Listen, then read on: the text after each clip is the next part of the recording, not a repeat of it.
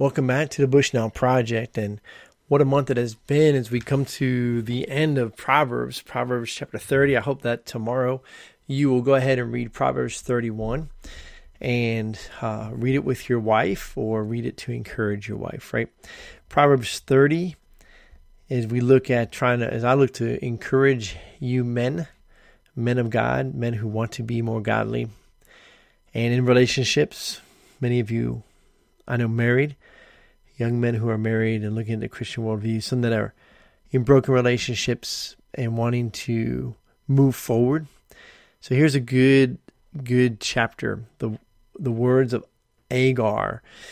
And he has a way of saying things I think most men can relate to, right? But I just want to look at some of the first ones because it really is the contrast between us men and our Savior, Jesus Christ. The man declares, I am weary, O God, I am weary and worn out. Surely I am too stupid to be a man. So here he's acknowledging to be a real man, you can't be stupid. So, in talking about this kind of a man, I have not the understanding of a man, I have not learned wisdom. Now, here he starts to contrast the Holy One of Israel, if you will. Nor have I knowledge of the Holy One, that's who he's talking about, who has who has ascended to heaven and come down, who has gathered the wind in his fist, who has wrapped up the waters in a garment, who has established all the ends of the earth. What is the name? What is his name and what is his son's name? Surely you know. So what a this guy is seeking Christ, right? He's seeking the Redeemer. He's seeking the Messiah knowing that there will be one, and yet considers himself st- stupid. And so, for us to realize that, you know, as men, we, man, we have our limits. And it goes on to say some great things throughout all of this, and using the animal kingdom and, and using science before they called it science, and physics before they called it physics and just uh, establishing some really cool things for us to ponder. So, really encourage you guys as you read through this to think. We need to be thinkers. We need to be beyond just uh, the the slogans that we hear. We need to be more about thinking into what's going on and not just saying what we heard, right? But really thinking, being men who think.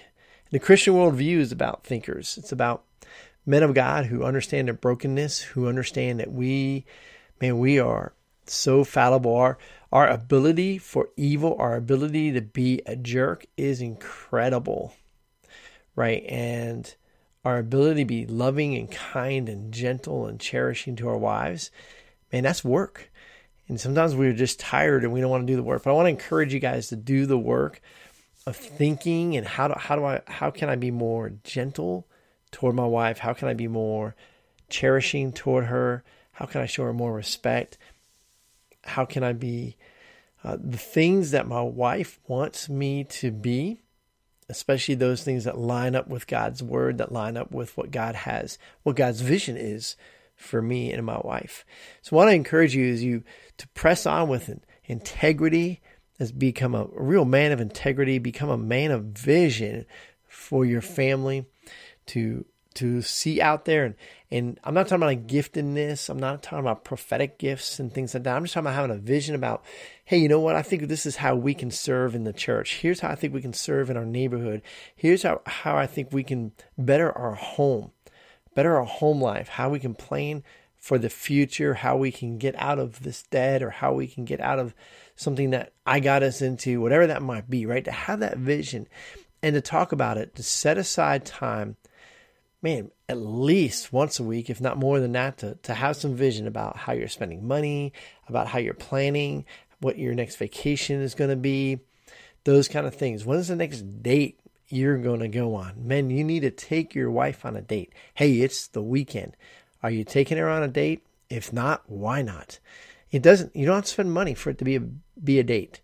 It can be grocery shopping. You take her, the two of you go, and you do that one thing that has to happen grocery shopping. Or go get the car filled up with gas and wash it. Although here in South Dakota, it's one degree. So, or actually, I think it's less than that, but it's cold, right? Figure out that thing. Do a date. It doesn't need to cost money. It's you and her together alone. God bless. Have a great weekend.